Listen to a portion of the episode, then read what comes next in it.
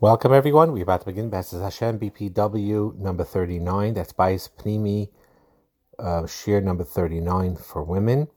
We are in the PDF going through 100 ways that you can love your husband in his way. This PDF was originally, and it's written for a husband, 100 ways to love his wife her way. And um, we gave Shiurim on by Spinning Men's side, talking extensively about this particular PDF with all these wonderful concepts here and how to practice it. And uh, it's equally important for the wives to practice it. And if they do it together, it could do wonders. Even if one of them does it, it could do wonders, but it's of course better if they both do it. So the next one, we're in page 43, in the last six to the bottom, this one is very, very uh, important. To treat him as if God has stamp- stamped on his forehead, handle with care. We spoke about it on the husband's side and elaborated there how important it is to realize that his wife is a soul, a human being, and to be delicate with her and to handle her with care. Now, when it comes to the other way around, sometimes it's harder to feel this way, especially stereotypically, where a man is usually in a stereotypical way more um, confident, perhaps more macho, more um, you know, not showing vulnerability, being tougher. And sometimes you think about if with certain husbands, certain men, where they're powerful businessmen, tough people, and you know, you tell you you have this idea of thinking to have they had that they have stamped on their forehead. God is telling you to handle him with care. You know, sometimes you you just like you know, yeah, right. You know, he doesn't need to be handled with care. You could shake him around and he'll be fine. But as Rav Pam said many times, and I still remember it from many, many years ago. And when he was talking Parshas Chayes he used to talk about Shidduchim and Shalom Bayis, and he dealt with a lot of Shalom Bayis issues um, that people came to him about. And ultimately, he said, people are sensitive. And he expressed this that people don't recognize how sensitive people are. And people that may have an external toughness about them, and they seem to handle things very, very well. They're able to cope very, very well. Some stronger type personalities where it seems like they're made out of iron, that the arrows get shot their way and it just bounces off like duck, duck uh, water off a duck's back, like it doesn't affect them. Um, they have more stamina. They can handle stresses in life. They're like military people, tough, tough.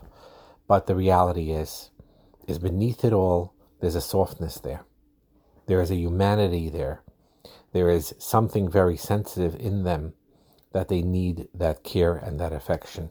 And it's really very time. Sometimes with some men, you could see it clearly. Some of your husbands, it's clear how they need that affection and that warmth. Sometimes it's less apparent. Sometimes it seems very even dormant. But they are sensitive creatures, whether they want to admit it or not. And to handle them with care, meaning is to watch your words with Onaas Devarim. It goes both ways, just like he has to be very careful, excessively, extra careful. The word excessively is wrong. He, he needs to be extremely careful um, because of, of his wife's um, emotions because she's very sensitive. And it is true, generally speaking, women are more sensitive. That comes from the Bina Yeseira and perception that they have that they have that empathy and that caring, and they're more easily hurt. But the truth be told, husbands could be very, very hurt too. Even the ones that have tougher exteriors. The one that could wound them the most is a is a wife if that she's not careful in the way she talks to him, and if she's rough with him, um, and um, you know, um, very harsh and critical, it really hurts him deeply, whether he acknowledges it or not. So when you look at him and realize that to you he is your husband and he's a soul and there's a sensitive side to him, he needs to be handled with care and with sensitivity. that helps tremendously. The next thing is getting rid of habits that annoy her or that annoy him. And basically, this is a matter of looking oneself in the mirror. In other words, when you know, we all know that we have habits that are not healthy or drive our spouses off the wall crazy. And we know and deep in our hearts that we need to fix that habit, not necessarily just because it's driving our spouse crazy, but because we know in ourselves that it's a habit that we need to work on and correct. So whether your husband tells you about it or doesn't tell you about it, sometimes there is a resistance when your husband tells you about a habit that annoys him or upsets him and he expresses it to you. And to be fair, he may not express it in the right way. He needs to be more sensitive in the way he expresses it to you. And he, he did it in a very insensitive way. And it's understandable that you would be upset at him if he's already acknowledge, uh, trying to express something he, a habit that he doesn't like within you, to say it in a soft, sensitive, uh, respectful way. And you're 100% right. He should do that. But the bottom line is, is that there's a resistance now that, you know, you're telling me something, fix up your own wagon. That's the first reaction.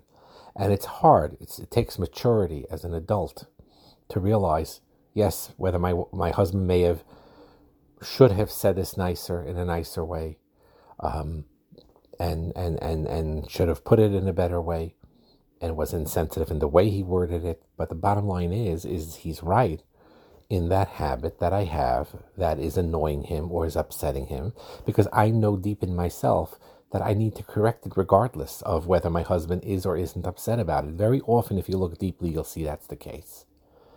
You'll see that it's the case that a lot of our habits that are negative, it's not relevant really whether it bothers your husband a lot or a little. And of course, if it bothers him a lot, it creates a more deeper rift in the Shalom Bayis. If it doesn't bother him that much, less so. But the bottom line is if you know yourself, you know yourself whether your husband gets annoyed a lot or doesn't get annoyed a lot, you know this is a habit that you yourself, inside yourself, need correcting. So therefore, it's ultimately the healthiest thing to work on that to correct it. And and why needlessly cause that agmas nefesh to your husband when you know it's something that you, for your own benefit, for your own growth, and what Hakadosh Baruch Hu wants from you, is to correct it anyway. And and I told the husbands the same thing. It's the hardest thing to look in the mirror.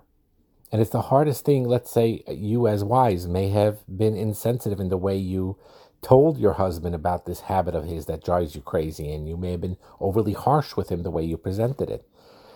But it doesn't mean you're wrong in the fact that it bothers you. You have to learn how to say it sensitively, but but but the habit is a legitimate aspect. But with the same idea of what we talk about always, that you're not in trying to fundamentally fundamentally change your husbands or your wives, which we'll talk about and we have talked about. But there is no question that part of being married and part of working through things is to develop your character and to actually, yes, to get rid of habits that are annoying your husband, not just because it's annoying his, her, your husband, but because you know you have to uproot that bad habit anyway. The next thing is to be gentle and thoughtful to his relatives, her, his relatives, her relatives, and it does happen in marriage very often. Baruch Hashem, beautiful things happen where where a husband gets very close to some of his wife's relatives, her brothers, her brother-in-laws, uh, and so on and so forth. Sometimes a father-in-law, and that's a beautiful thing. And it's beautiful when it works the other way as well. When a wife somehow develops a deep connection with her husband's sister, sister-in-law, mother-in-law, a, a close cousin, it's a beautiful thing. And what's important is is that if even personalities that seem to clash, that there's sometimes friction, or maybe not even friction, but there's some relatives that you just don't particularly click with so much, you know, but to be gentle, to be thoughtful, to be respectful of each other's relatives. Everyone, not everyone, sometimes people recognize that their own family has their issues, each one to his own family, But many times you feel your family is the normal one and the one you married into, they're the ones that are nuts. It's a very, very common thing. We have our issues, our family, but within we're we're in the normal range. While you, the one I married into, husband to wife, wife to husband, goes both ways, you have the nutty family. You have the weird stuff going on. When in reality, it's just a matter that they grew up in a different household different means to you. It sounds like they're from Mars, Martians from Mars, but it's just a different way of doing things. And to be, learn how to be gentle and thoughtful of your husband's relatives and the family overall, understanding you're coming from different places and different perspectives gives you a deeper understanding and it it, it removes so much agmas nefesh and takes away so many shalom bayis problems where you make a decision okay, I don't have to be chummy chummy with all of my husband's relatives. And there are some that are toxic people that I have to watch watch from. And this is something that if you can't deal with yourselves, you speak to a objective coach, mentor, Rav. If they both realize that either his relative or her relative makes no difference either way, is a toxic personality that you have to be careful how to handle, you ask a shaila on how to handle that particular relative.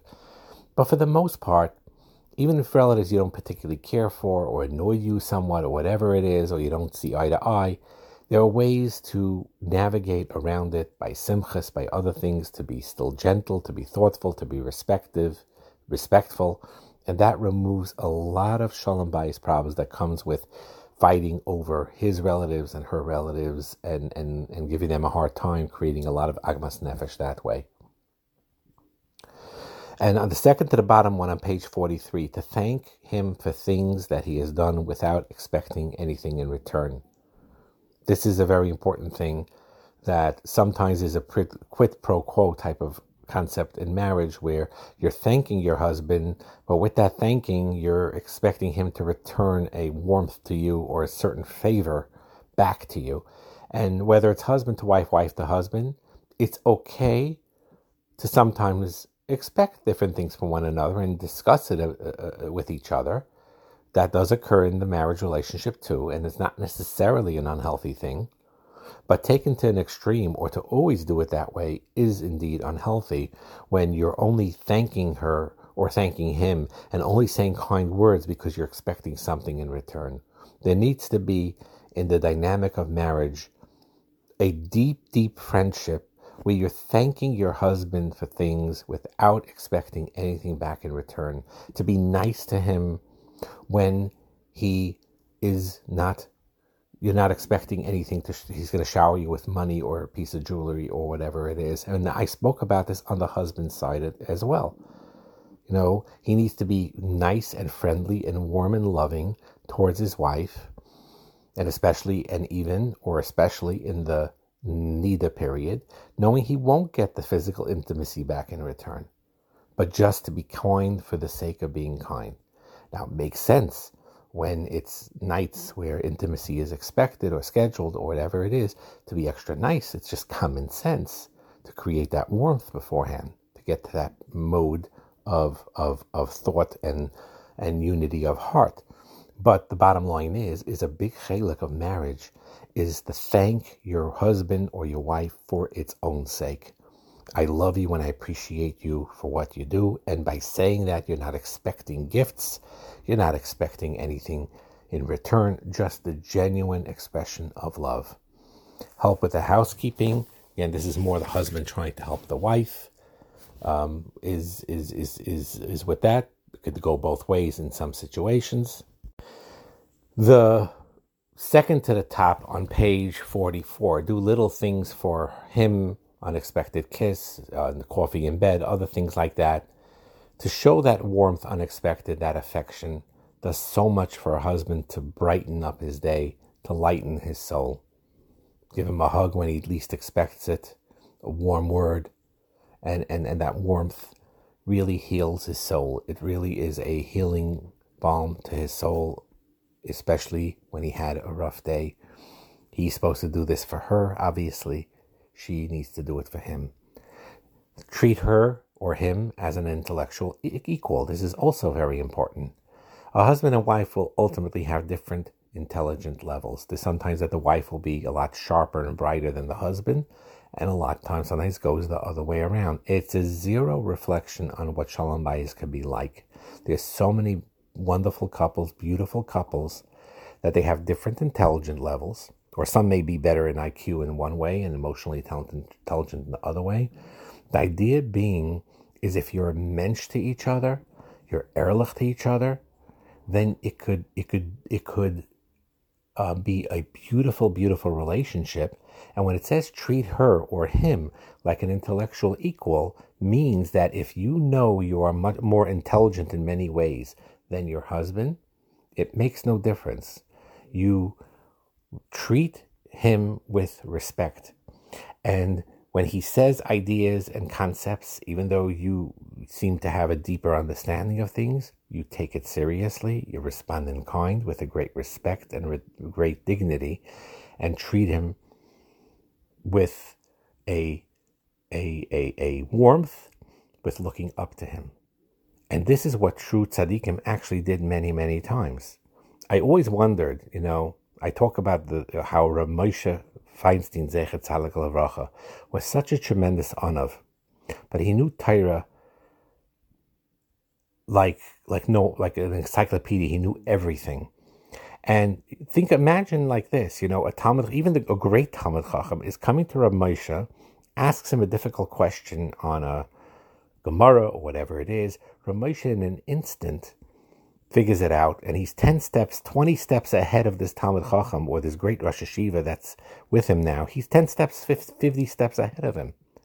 And nevertheless, Rav Moshe, even though he figured everything out and he knows what he's going to say, and he doesn't just dazzle him and doesn't just shoot an answer, but he goes to whatever the level is of the questioner, has a warm conversation explaining the Taisus or whatever it is he wants to explain, treats him like an intellectual equal. That is gadlus. That is true gadlus. You have a Rav Moshe that could look 50 steps ahead of the of the Talmud Chacham that's asking him or talking to him and learning. And Rav Moshe knows how to treat him with respect as he's an intellectual equal, as as as if he knows as much Torah as Rav Moshe himself knows, and interacts with him that way, because that's what Hashem gave him, and that's the chesed I'm supposed to do, and that's the respect I'm supposed to give, and that's the anivus of Rav Moshe. And this is very, very important because when someone is gifted with intellectual abilities or some deep common sense or some real smart street smarts, you tend to become arrogant if you have that when your spouse is lacking it. Husband to wife, wife to husband, it makes no difference. If your husband is a mensch and is ehrlich and is trying and he's doing the best he can, the fact that he has uh, uh, whatever intellectual capacity he has, and it may be more limited than yours. To accept it, to love it, and to appreciate it, as long as he's trying to be the best he could be in which he is doing. And that creates such beautiful, beautiful shalom bayis. And when you do this, Hashem opens up the door that you actually learn tremendous things from your husband. I learn from everybody. And that's extremely important. Discovering their fears, see what you can do to eliminate their fears. Husbands have fears too, insecurities, and you help that. Then, here, this part we're not going to discuss here because we had earlier shiurim, and we're going to have later shiurim on discovering his sexual needs and to talk to, with him about how you can meet his sexual needs and vice versa. We're not going to discuss that over here, but we talked about that in a tznius'dik way. There can have, and it's healthy to have, conversations in this area. How each one of you could help fulfill each other's sexual needs, to be open about your likes and dislikes, be open of what you're willing to experiment and try, some things you're very comfortable with, some things you're not that comfortable with, but you could get used to, some things that really bother you. But if the other one really needs it, you could work out compromises of how, when, and what, and talk it over in an open way. We're bringing it up because it's here, and there'll be other shiurim that will talk more at length about this. But this is an important part of married life as well. Bracha and Hatzlacha.